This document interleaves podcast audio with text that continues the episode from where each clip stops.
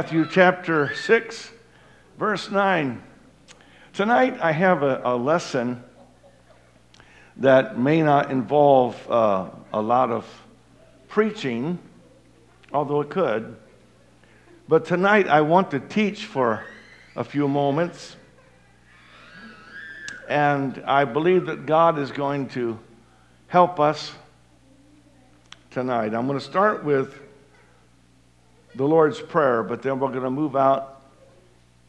And I would like to use actually one verse from that. But let's just pray the Lord's Prayer together. Put it up on the wall for us, Brother Patrick. Would you read with me and let's read it out loud? After this manner, therefore, pray ye Our Father, which art in heaven, hallowed be thy name. Thy kingdom come, thy will be done in earth as it is in heaven. Give us this day our daily bread, and forgive us our debts as we forgive our debtors. And lead us not into temptation, but deliver us from evil. For thine is the kingdom, and the power, and the glory forever. Amen. I want to share with you tonight, our lesson is going to be from these words Thy will be done. And tonight, I'm going to give you seven rules to help you to do the will of God. I think it's more important than anything else that we do is that we live in the will of God. And so I'm going to give you seven rules that will help you be in the will of God, get in the will of God, and stay in the will of God. Are you okay with that? Praise God. Now let's pray together. Lord Jesus, I worship you and I praise you, Lord. I thank you for every man and woman that's here tonight. I thank you, Lord, for the children in Power Hour. I thank you for the young people in Bible quizzing. I thank you, Lord, for all that you're doing. You're a wonderful and a gracious God.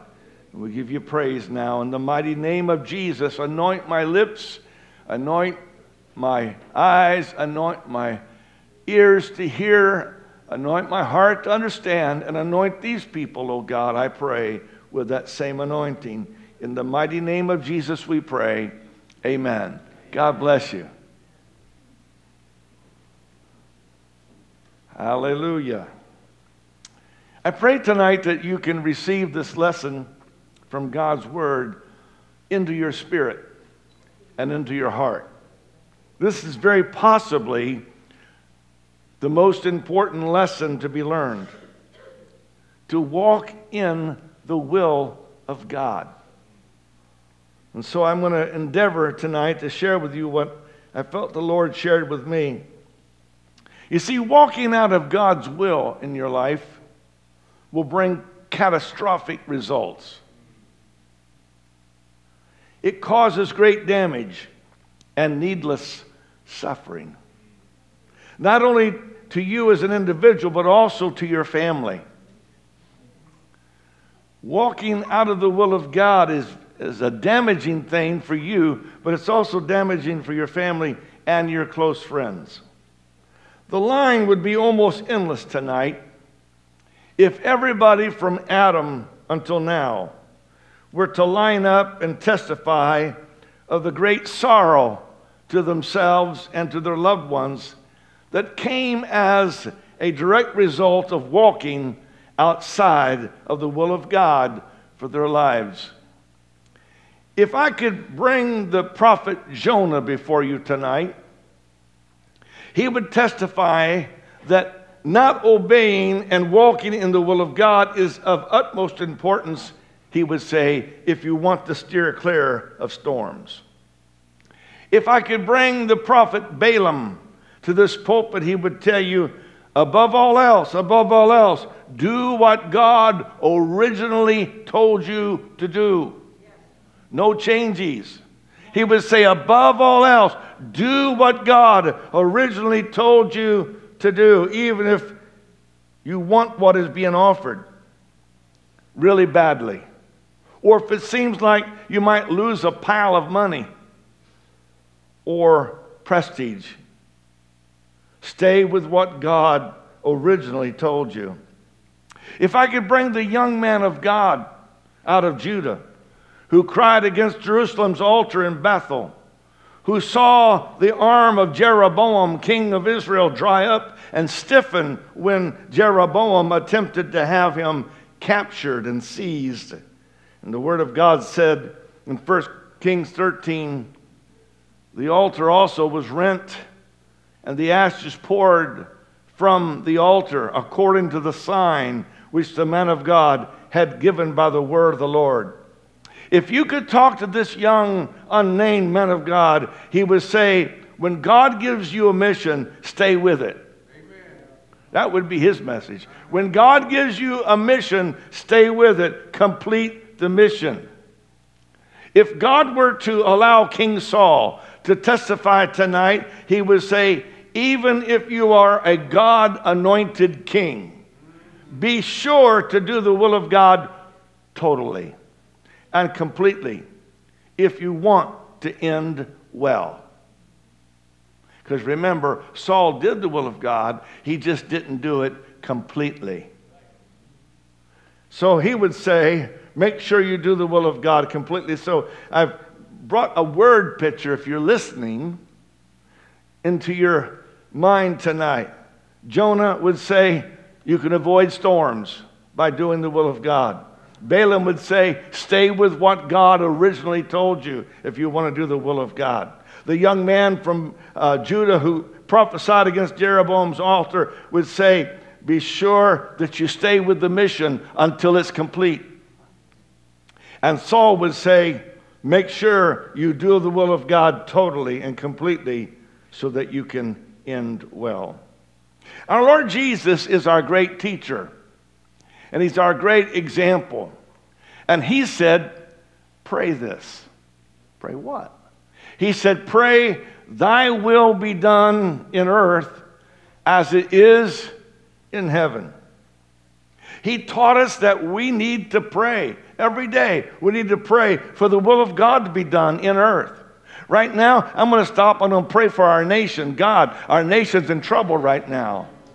I pray for our nation. I pray for those that, that you've placed in places of leadership, that you remove the chaos and the confusion, and that you would cause our nation, O oh God, to turn back to you and leaders to lead. I pray, O oh God, in the name of Jesus.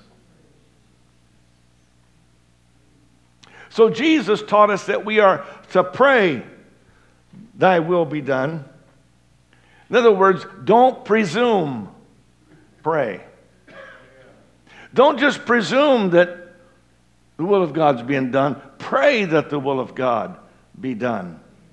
And then in the Garden of Gethsemane, Jesus set the perfect example. First of all, he told us before that to pray, Thy will be done. And then in his intense time at the Garden of Gethsemane, he went a little further and fell on his face and prayed, saying, Oh, my Father, if it be possible, let this cup pass from me. Nevertheless, not as I will, but as thou wilt. He didn't just tell us to pray, the will of God be done. He, as a man, prayed, If it be possible, let this cup pass from me. Nevertheless, not as I will, but as thou wilt. And he cometh unto the, the, unto the disciples and findeth them asleep and saith unto Peter, What? Could you not watch with me one hour? Watch and pray that you enter not into temptation. The spirit indeed is willing, but the flesh is weak. And he went away again the second time and prayed, saying, Oh, my Father, if this cup may not pass away from me except I drink it, notice what he says, Thy will be done. There are some things that do not appeal to the flesh. I'll never forget several years ago, I was preaching somewhere, I won't tell you where. And in the early hours of the morning, the pastor walked into my room. And he said to me that God showed him that my head was going to be crushed. Now, that didn't sound like a very good dream to me. And I looked up at him, and I'm still laying in bed. It's early in the morning. I looked up at him and I said, the will of God be done.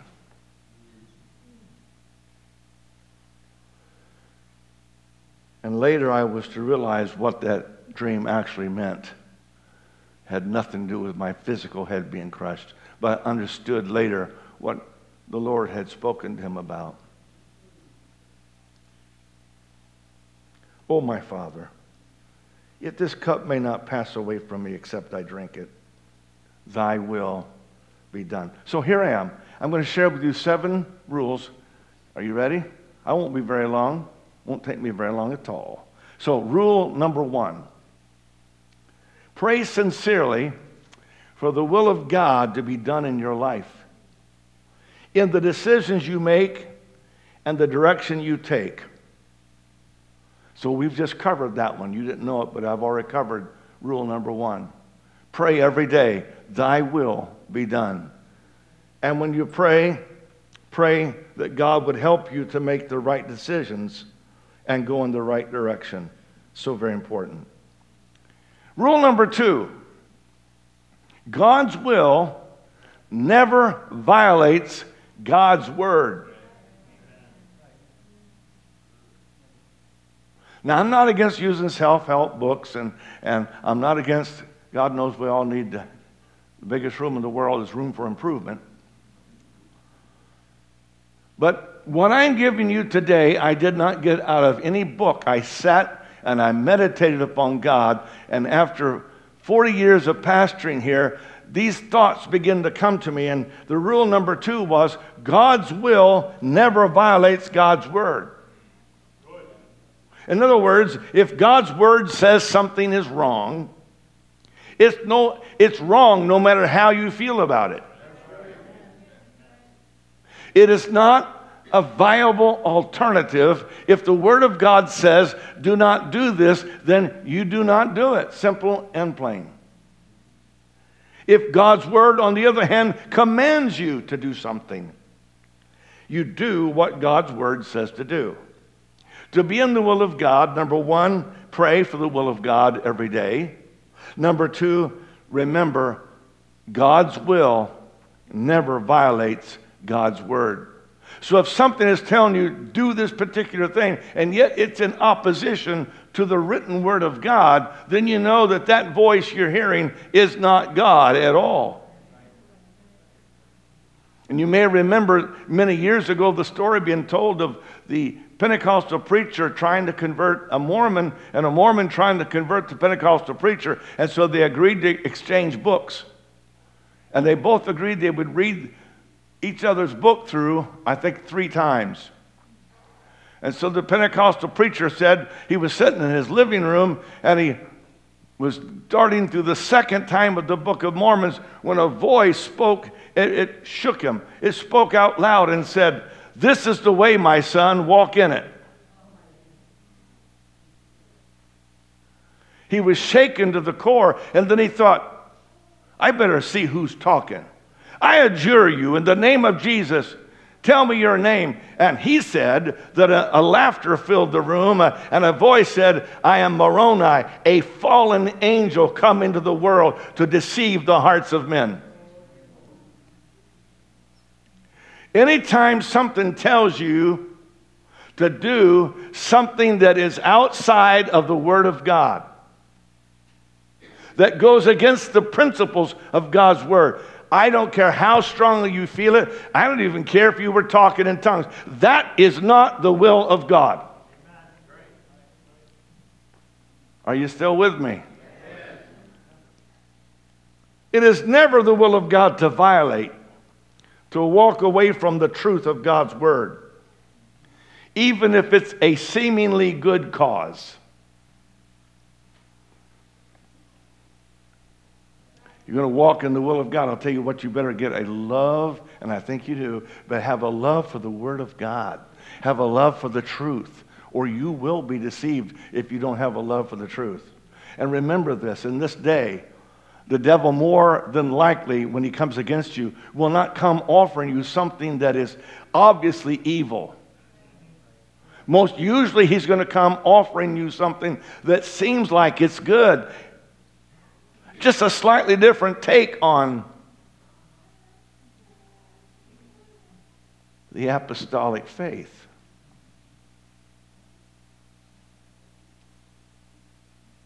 It's Wednesday night. I'm just kind of plowing with the plow going slow right now. Might pick up in a minute. But right now we're just plowing. Beware.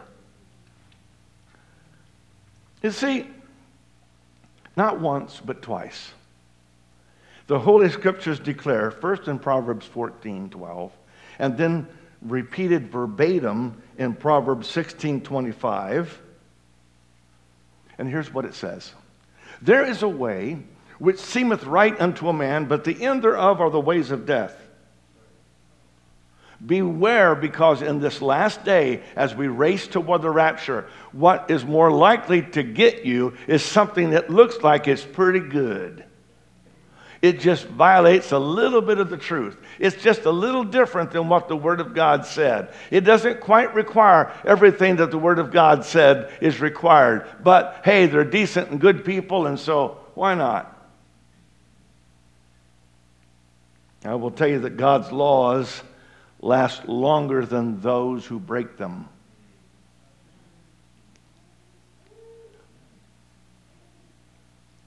Rule number three Beware of making impulsive decisions while in a stressful situation. Now, Dr. Anderson, I see you grinning from ear to ear, and you know exactly, I, I knew exactly why you started grinning. Because one day I stood beside your hospital bed. And you looked at me after having some major medical issues that I believe at that time included a heart attack. Not quite sure, maybe it wasn't. Who am I to say? I don't know. You're the doctor. And he looks up at me. Is this okay or should I shut up now? You okay? Oh, okay, just checking. So what's he going to say? 200 people are watching him see what he's going to say, you know? Yeah, sure, go ahead. Shoot me in the head. So uh, he said, I decided I'm going to sell my business. I mean, it was like immediate, boom. I said, no, no, no, no, no. Remember that? Not now, you're not. You wait until you're home and you're feeling well and everything's going well, and then if you feel to sell your business, you sell it. One thing I love about Dr. Anderson is even though he's a very educated man, he has a humble spirit, and he didn't get all up in a huff and say, Well, who do you think you are anyway? He took my advice. He did not try to sell the business at that time. Later, he would sell it, I guess. Although he's still in business. I'm not sure how that all worked. But anyway.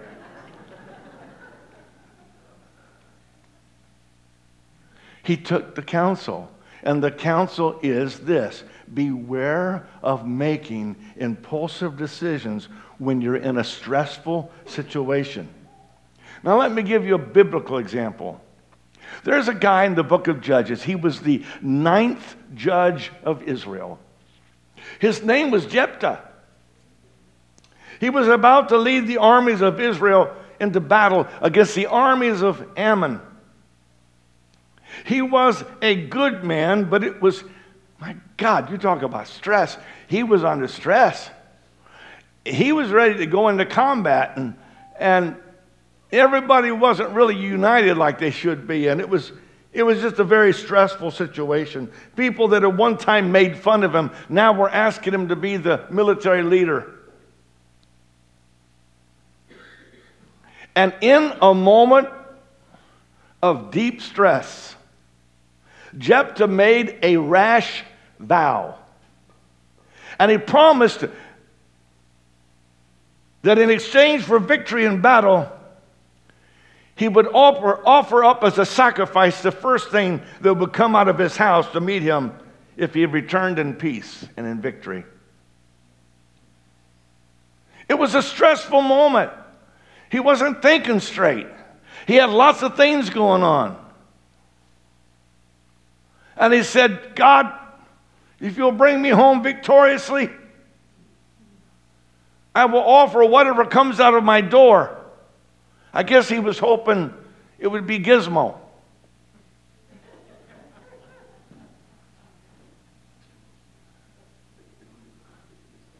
Now my, my, my, my wife's mad at me now. I got Dr. Ennison and Sister Stoops.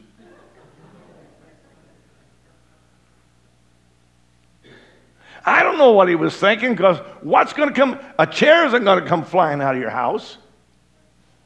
It had to be something living.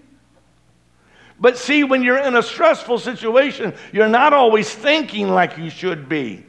And that is not the time to make a life decision that later you will regret. When things are stressing out and you're feeling beside yourself, just wait on the Lord. Don't try to make a, a very, very difficult decision when you are feeling really stressed out. That's right. Preach it. Thank you. So, guess what? The Lord delivered Jephthah, and God delivered Ammon's army into his hands. And he come back and said, Man, the pressure's off now. Let's celebrate. Celebrate. He's coming home. He's feeling like a million bucks because he has just had this wonderful victory. And when he returned home, his daughter, his only child, came out to meet him. And his smile fell. And he tore his clothing in distress as he realized the terrible rashness of his vow. And the text seems to indicate that Jephthah followed through on his vow. Do not make life decisions when you are under lots of stress. Here's what the Bible says Isaiah 40 and 29. He giveth power to the faint, and to them that have no might, he increaseth strength. Even the youths shall faint and be weary, and the young men shall utterly fall. But they that wait upon the Lord shall renew their strength. Wait upon him. They shall mount up with wings as eagles. They shall run and not be weary. They shall walk and not faint. So, rule number three remember, I'm trying to give these to you as I felt the Lord give them to me. Rule number four seek godly counsel that God has placed in your life when facing a life decision. Seek godly counsel. Notice the key word, well, two key words. Number one, godly. Number two, counsel. I'm reminded in the Word of God in Proverbs chapter 11, verse 14, it says, Where no counsel is, the people fall. But in the multitude of counselors, there is safety.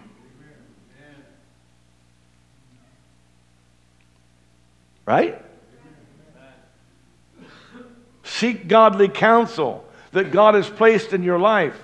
Wouldn't it be a foolish thing to get into the pilot seat of an aircraft, start the engine, and push the throttle full forward without first getting some instruction?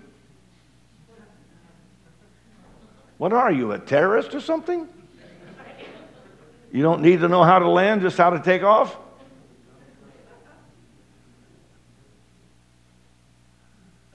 what goes up must come down. This is not going to be good, folks.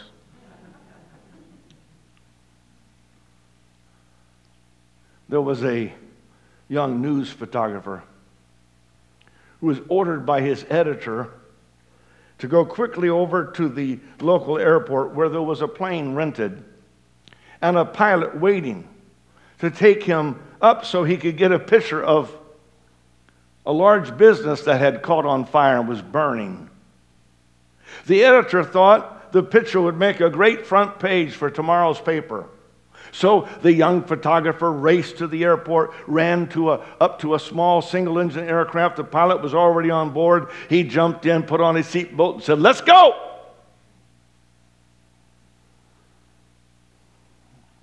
They took off, and he said, Now, if you will, uh, if you'll put us over the 15th Street Bridge, I'll get a front page picture for tomorrow's paper.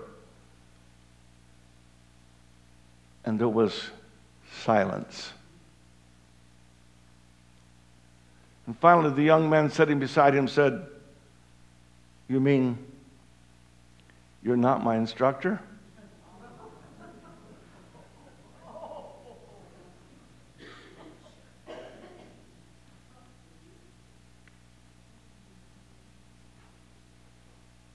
Pastor, is that just a funny story? No, not for you, it's not.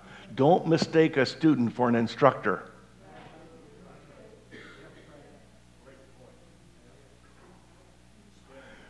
We're in this game for keeps. We've got to make it to heaven. The counsel that you receive will largely determine how successful you are in being in the will of God and staying in the will of God. Don't mistake a student for an instructor. The consequences may be fatal.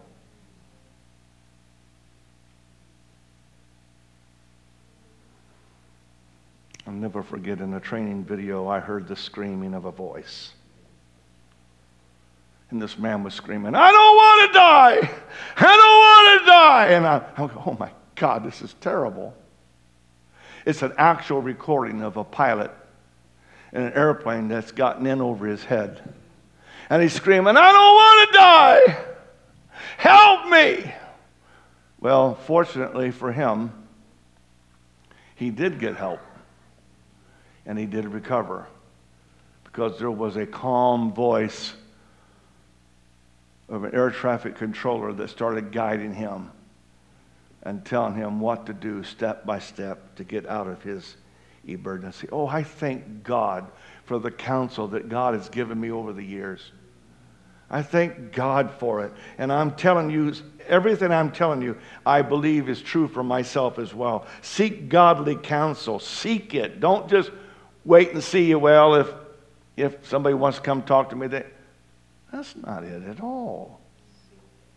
Seek godly counsel that God has placed in your life. I'm going to say something that's going to make all the spouses happy with me. If you're married and your spouse is living for God and walking in truth, you need to take into prayerful account what your spouse is saying to you.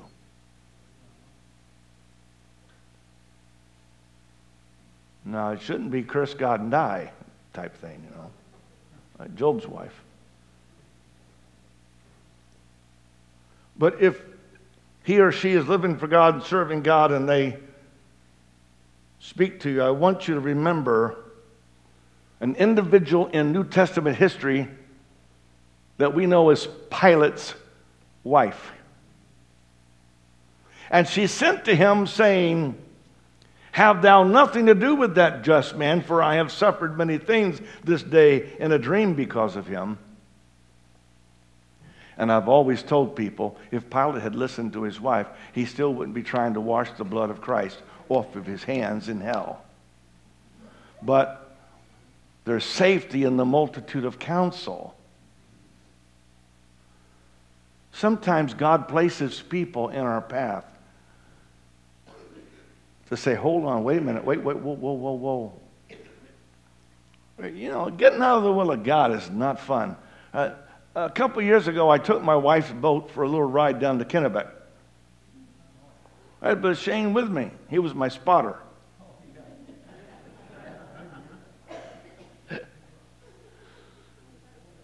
and we were watching the buoys, mm, laughing and talking. A bunch of grandkids in the boat. And I don't know how we did it, but we we got somehow got out of the channel, or else somebody had moved a, a channel marker. And they told me later that sometimes those markers have been moved. I don't know. I hope that was the case.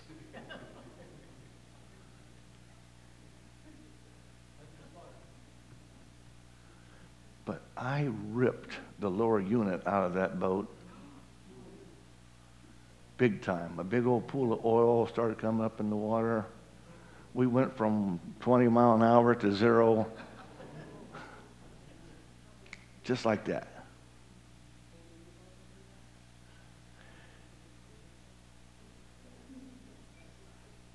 It's amazing the damage that can happen when you get, get out of the channel.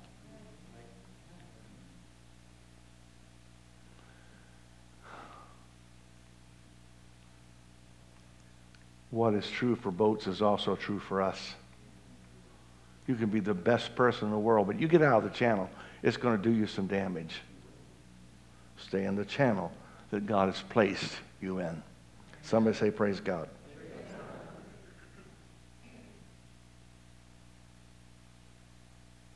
I want to talk about something else. I told you, uh, still on rule number four, so don't get carried away yet. It's four. I want to talk about the godly part of it. You need counsel, but you need godly counsel. King Rehoboam took counsel from his fellow students instead of the wise instructors that counseled his father Solomon.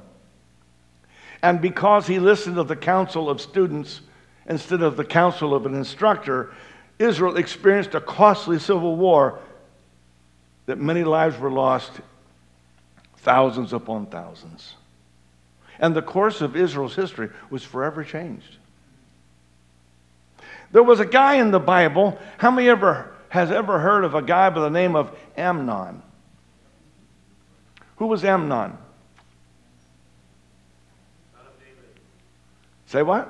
Son of David. a son of David. Who said that?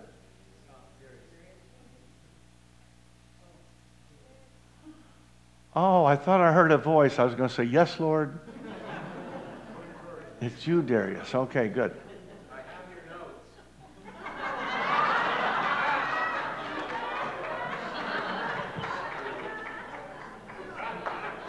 That's cheating.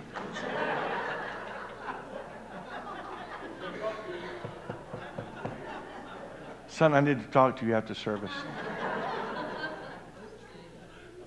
so, Amnon was a son of David. And Amnon was at a time of life where he was being tempted to do something that was horrible. I'm not even going to talk about the sin. That, that's not the point tonight. The point is, is that he was being tempted to do something that was absolutely outside of the will of God. And the Bible says in 2 Samuel 13 3, but Amnon had a friend whose name was Jonadab, the son of Shimeah, David's brother. And Jonadab was a very subtle man. When the Bible says that Jonadab was a very subtle man, that word subtle means crafty. It means cunning. It means shrewd. Amnon had a friend. And his friend gave him some really bad advice. It was horrible advice. And because it was something that Amnon really wanted, he ignored that it was bad advice because it went along with what he wanted. Careful. There are some people who will give you counsel just because it gives them a little bit of brownie points with you. They want to be your bestie. So they'll say, I don't blame you. I do the same thing. Haas, I'd back you up. I'd fight anything but a buzz saw.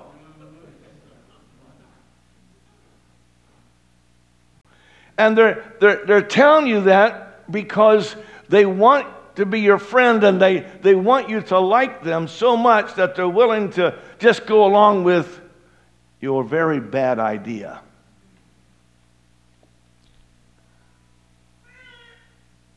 Amen.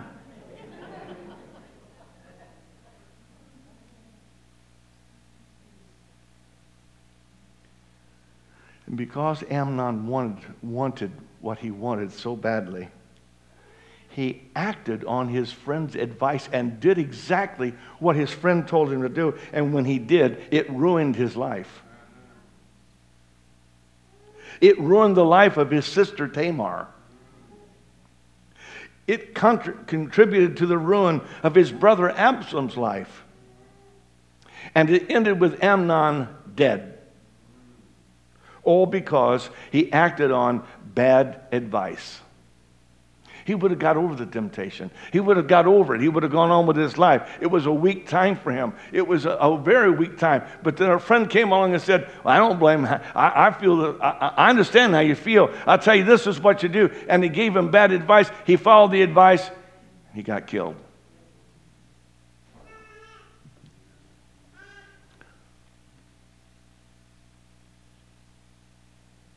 Sadly, there are people to this day who will seek advice from their friends and their peers. And they're very comfortable doing that. They will get advice from a TV evangelist that they've never met. Oh, oh, did you hear that, preacher? They're going to get advice from a TV preacher that they've never met. That doesn't even know what they know about the Bible. They're still thinking of God as a them. And you know, He's a him. And they're going to tell you what you need to do for your next step in the will of God for your life. I don't think so. That's right. That's right. That's right. Come on now. There you go.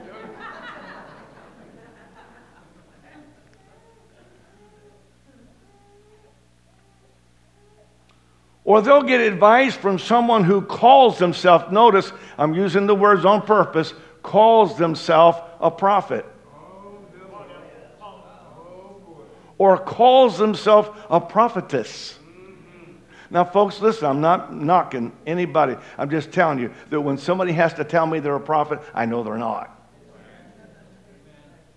The Bible said a man's gifts will make room for itself and bring him before kings. You don't have to tell me. If you're a prophet, just, just let me find out all on my own.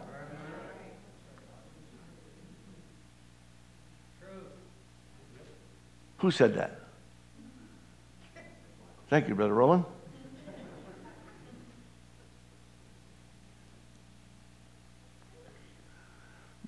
There is an assault of hell trying to take you out of the will of God for your life. And this pastor standing here tonight, not trying to get you to laugh, but if you do, it's okay. But and not trying to get you to be sad, but I want you to hear what's going on right now in our world. The devil is trying to get you out of the channel so that your boat will be wrecked. He's trying to get you out of the will of God so that he can destroy you. And so somebody will come up and say, Yea, I also have heard from the Lord. This is what you need to do. I- I'm sorry to tell you that in this day, there are still many people who may seek advice from just about everybody and everything. And these may or may not finally go to inform their pastor or the elder of their decision. By the way, I just wanted you to know we're going to do blah, blah, blah. And I'm thinking, well, that's interesting.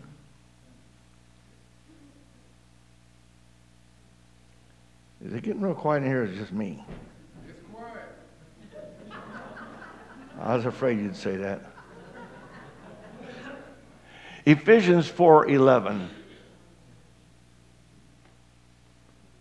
And he gave some apostles and some prophets, and some evangelists, and some pastors and teachers, for the perfecting of the saints, for the work of the ministry, for the edifying of the body of Christ, till we all come in the unity of the faith and of the knowledge of the Son of God unto a perfect man, unto the measure of the stature of the fullness of Christ. Watch, that we henceforth be no more children, tossed to and fro and carried about with every wind of doctrine by the sleight of men and cunning craftiness whereby they lie in wait to deceive. What did he say? You, you, don't miss this. He said, He put these gifts in the church apostles, prophets, evangelists, pastors, and, and teachers that you would henceforth be no more children tossed to and fro. He doesn't want you out of the channel. Carried about with every wind of doctrine and by the sleight the card up the sleeve trick, and cunning craftiness whereby they lie in wait to deceive. Think. Think about it. Okay? I just finished number four. Is that okay, Brother Steve? I only got two more. And then I'll let you wrap it up. Rule number five surrender your will and trust God. Allow Him to be the potter. Surrender your will and trust God. Allow Him to be the potter. Why are you freaking out for? That's bad English. For what are you freaking out?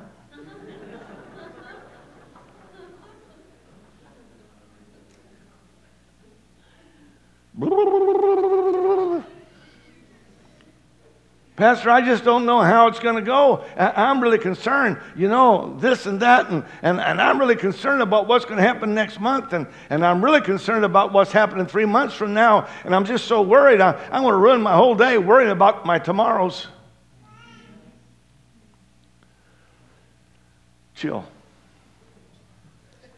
Surrender your will. Chill. Allow Him to be the potter.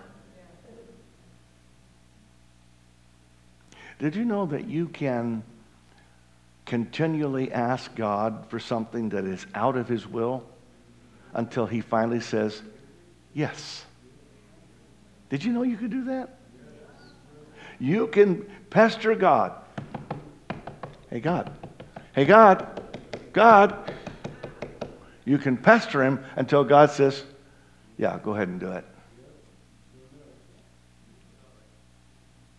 This was true of Israel asking for a king. Hosea, the prophet, said in chapter 13, verse 11, one sentence I gave thee a king in my anger and took him away in my wrath.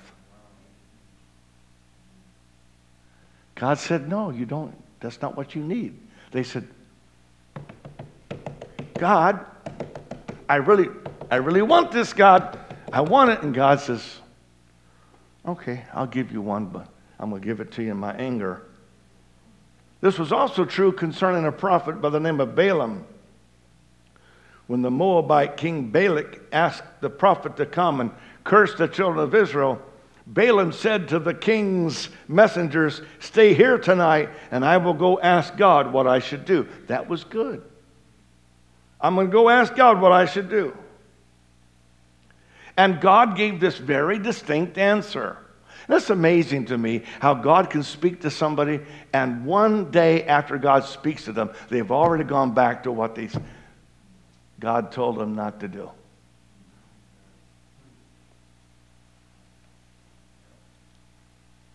Now, I probably should be looking down instead of looking at you, but I'm not shy at all right now.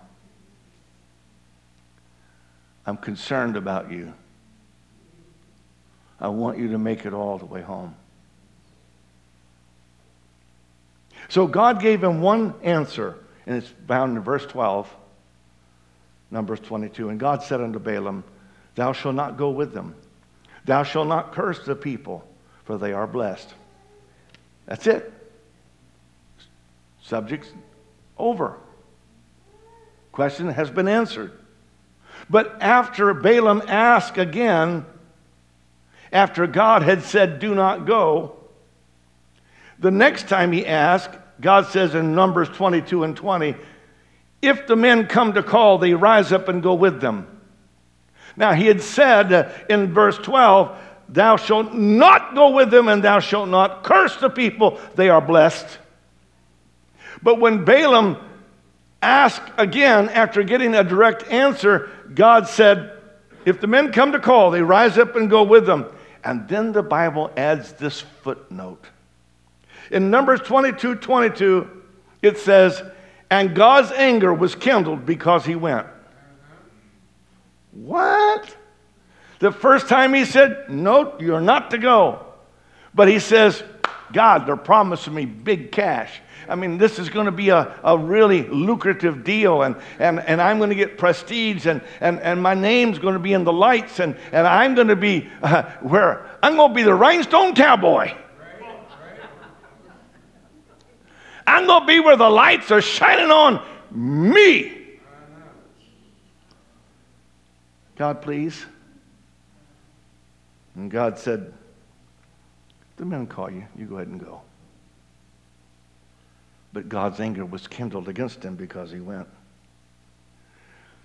I'm going to skip out of that story because we're running out of time, but listen to what I want you to hear about this. The Bible later records a battle that was fought against the Midianites in which Balaam sided with the Midianites against God's people. After God had already told him, do not curse them, they're blessed.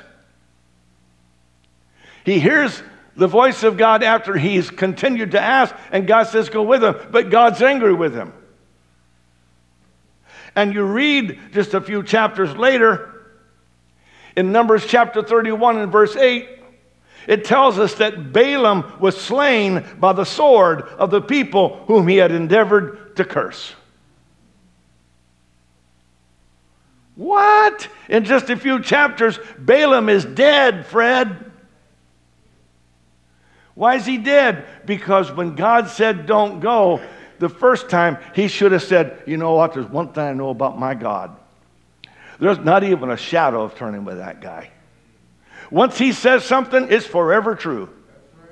Hey, let me tell you about this God. I am the Lord, I change not. Let me tell you about this God. Jesus Christ, the same yesterday, today, and forever. So he should have known, although he didn't have a Bible. You should know. Because when he went back and asked God again after God had said no and God said go, God said, I'm angry with him. And about three chapters later, Balaam is dead. So, rule number five surrender your will and trust God. Allow him to be the potter.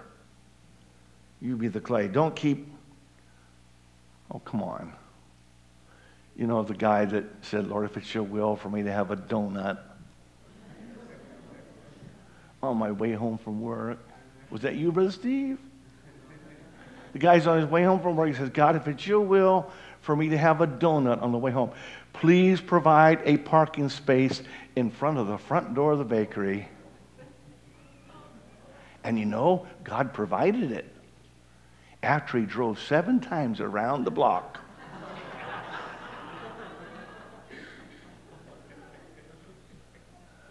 Don't keep asking God for something when God has already given you an answer. Remember, God loves you. That's why He says no sometimes.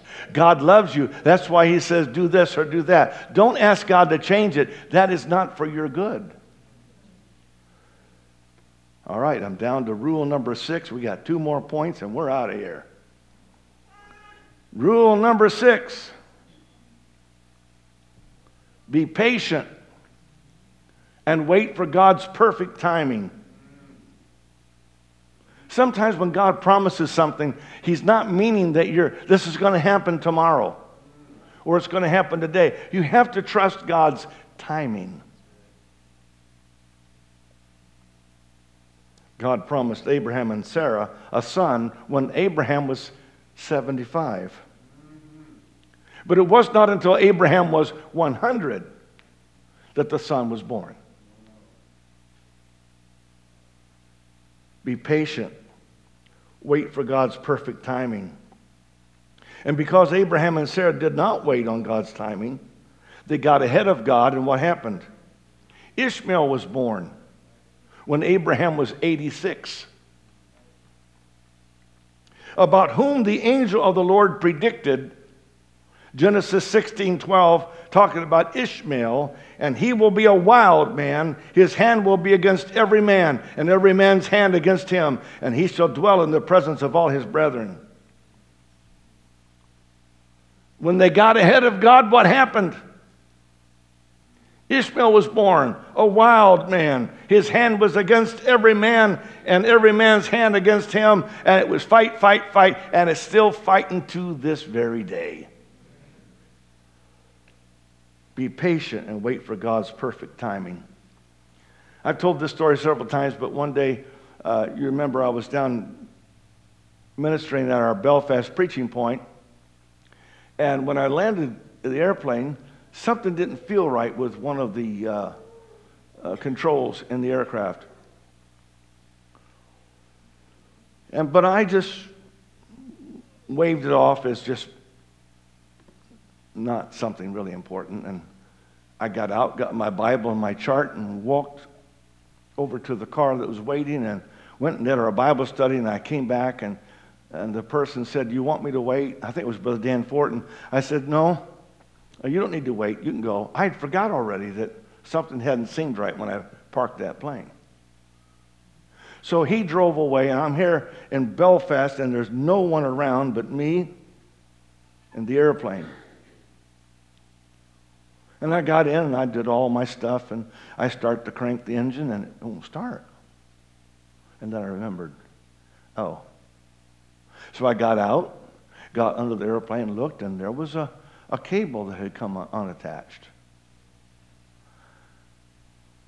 And I'm thinking, what am I going to do? I'm here stuck in Belfast, no one around.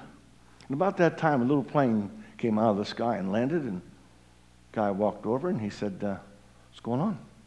I said, Well, my, uh, my cable came un- uh, unattached. It's the mixture cable that controls rich and, and uh, the fuel flow, rich or lean. And I said, I think I'm just going to reach up there and open that with my finger, leave it wide open and take it home, deal with it at home. He said, Don't you do that. When he said that, I knew it was the Lord. I said, Okay, I ain't doing it. He said, I'm going to give you a ride home. Now, we're in Belfast. He drove me all the way to Augusta. And all the way here, I witnessed to him and his precious wife. Don't ever know what happened to them, but I'll always be thankful they gave me a ride. And then the next day, I said to my son, Brother Shane, I said, uh, you know, that thing's sitting there. I don't have a rope tying it down. I wasn't expecting to stay, so it could be flipped over by the wind. Uh, I, am going to take some rope. You want to go with me and help me tie that thing down? He said, sure. And so we drove back. When we get there, we pull up to the airplane, and I'm looking around, and he and I looked, and across the field, there's a fella come walking across the field. I said, Well, I'm just going to go say something to him. And so I walked over and I said, Man, the, the mixture cable on the airplane has come unattached. He said, Oh, really? Let's take a look at it. I said, Are you a aircraft mechanic? He said, Yes, I am. If I'd been there, Sister Judy, five minutes before, I would have missed him.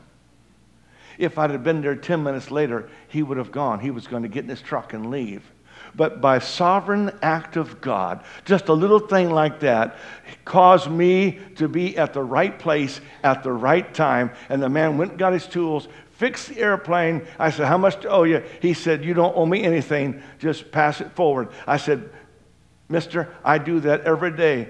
I'm a preacher. And I'm going to do something for you right now. And Brother Shane will remember. We put our hands on his shoulders and we begin to pray in the name of Jesus for this man that God would bless him. I'm telling you that story, although many of you have heard it before. I'm telling you because that's how important timing is. Don't get impatient with God. If you're too early, you're going to miss what God has for you. If you're too late, you're going to miss what God has for you. Let God provide the perfect timing. I still feel the Holy Ghost in here. When it's the right time, God will open the door. You don't have to worry. I have scripture for it. You want to hear the scripture for it? Revelation 3 7. And to the angel of the church in Philadelphia, write, These things saith he that is holy, he that is true, he that hath the key of David, he that openeth, and no man shutteth, and shutteth, and no man openeth. I want you to understand something. When it's the right time, God will open the door. You don't have to kick it down. You have to put your shoulder and break the door. When it is time, God says unto you, I am the one with the key of David. David, I open doors that no man can shut. And when God opens a door, you don't have to worry about it. There's nobody big enough and bad enough to shut that door.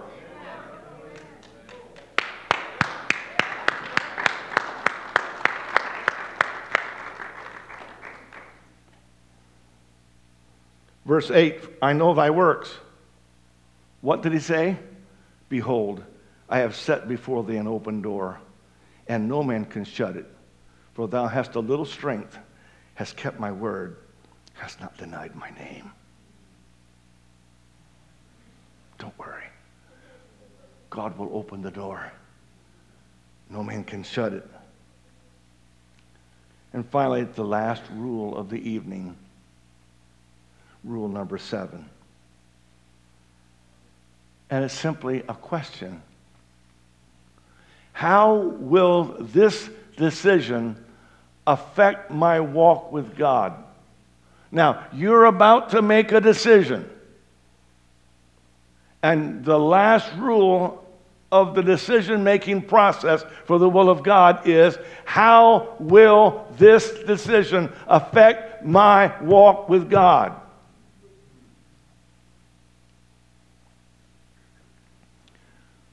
This is extremely important. For Christ said, What is it profited? What is a man profit if he shall gain the whole world and lose his own soul? Or what shall a man give in exchange for his soul? Always, always, always, when making a life decision, you want to go by these seven rules. And the seventh one is very, very important. How will this decision, when I make this decision, how will it affect my walk with God? Will this decision bless my walk with God? That's what you need to ask yourself. Will this decision help me get closer to God? Eh, what I'm about to do, is this going to draw me closer to God? Rule number seven also asks you, eh, how will this affect my family spiritually? What I'm about to do, how is this going to affect my family in their walk with God? I sure hope the man I'm going to talk about right now is not looking. But if you are, I love you. I'm going to tell your story. I'll tell it so generically, though, that you might not even know. I remember a man who was pastoring a church. Had had a good amount of success. Great congregation. I preached revivals for him. Beautiful, beautiful building. His children were deeply involved in the church. And then, I don't know what happened. He made some bad decisions, made some bad choices, which resulted in him resigning and moving across country. And for a period of time, he left the ministry. He took on secular work. He was a hard worker. He knew how to turn a dollar. He was gone a lot from home. And today, all of his children but one are outside of the church. He got it back together. He returned to his calling, but much damage was done to the kids.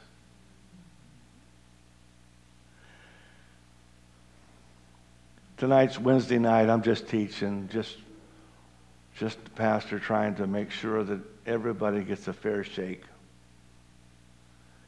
It's very important that you ask that seventh question, that seventh rule.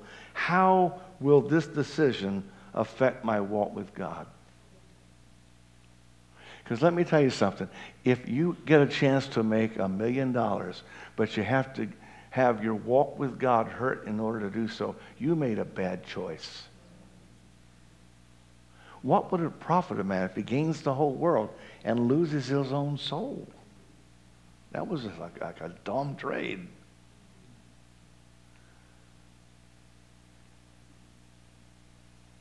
And so there you have it tonight. I brought to you seven rules. And I want to close on a positive note. In Jeremiah chapter 29 and verse 11, you've heard the scripture many times, where God said, For I know the thoughts that I think toward you, saith the Lord, thoughts of peace and not of evil, to give you an expected end. And then I, I really like the NIV on this one verse, for it says, For I know the plans I have for you, declares the Lord. Plans to prosper you and not to harm you. Plans to give you hope and a future. Folks, that's the God I'm talking about tonight. You can really put your trust in him and he will take absolutely take care of you. He will lead and guide and direct your steps.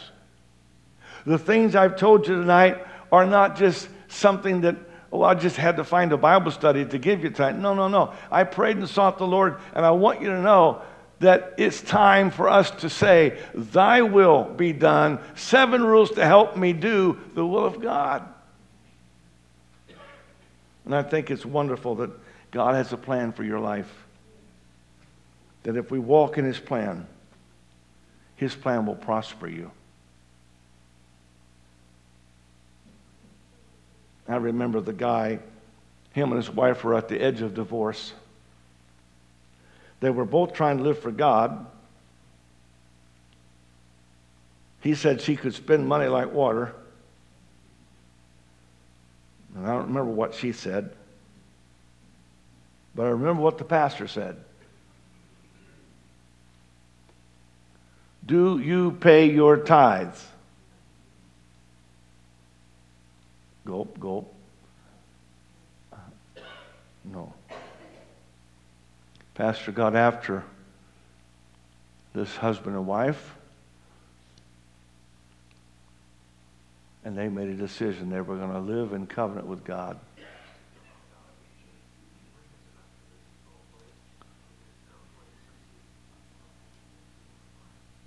Well, praise God. Sister Marie, are you getting a message from heaven or what? My God, I'm trying to teach a Bible study.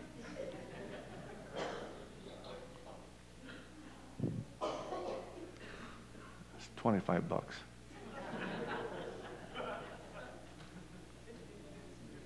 She said, Leave me alone.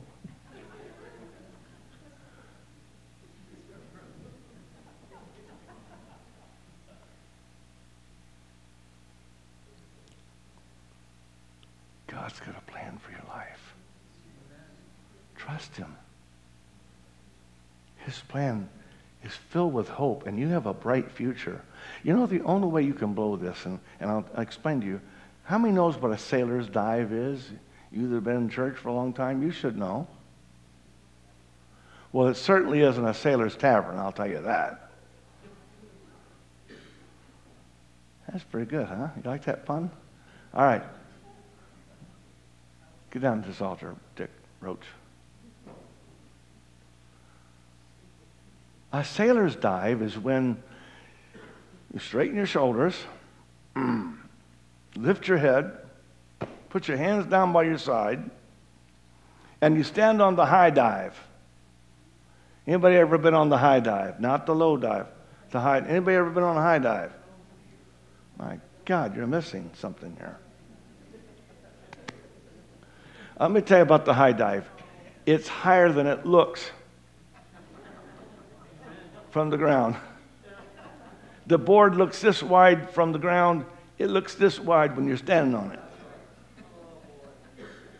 So you walk out to the edge of the high dive, you curl your toes over the end of the board, you stand straight like this, and you fall like this. You not, do not bend your knees. Do not pick up your hands. You don't bend at the waist. Any of those things can cause bad results. But if you will stay stiff as a board and fall, some of you are going to try it now that I told you about it. Okay? You will split the water if you're on the high dive at a 90 degree angle. You will be pointed straight down, head down, and you will cut through the water like a knife. But if you go, if you go, you're going to do a face plant, a belly flop. You might need a doctor's care.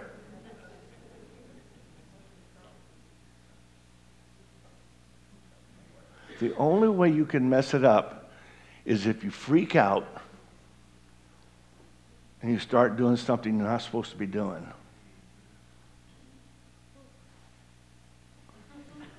Do you know how many people I have pastored over the years that freaked out somewhere along the way? And they belly flopped. Some of them recovered and some didn't. If you will trust God, you will land exactly where He wants you to land, in the position you're supposed to be in.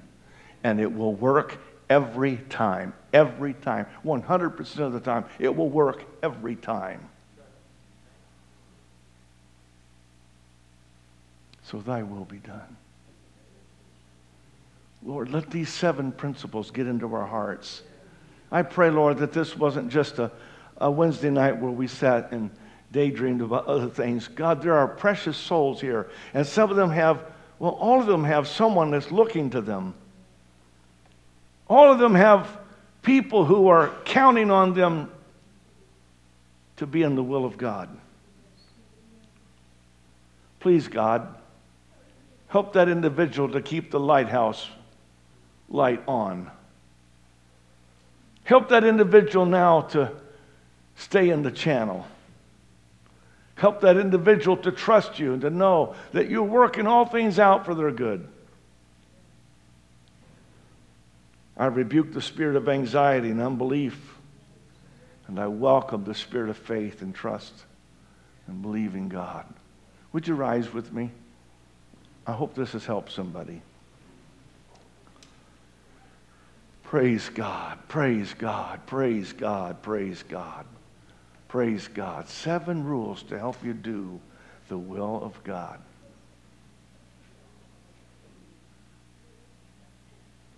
And I was just praying in my office, and this stuff started coming to me. And I started typing on the laptop. And I feel a peace right now about what I've shared with you. I feel like it can help you to make heaven your home successfully and to be all that God's called you to be down here. Would you lift your voices with me if you would receive this? Would you lift your voices with me right now and would you say, Lord, thy will be done, not my will, thy will be done. Oh God, I want your will to be done in my life. And today, Lord, I thank you for the word that you've spoken to us.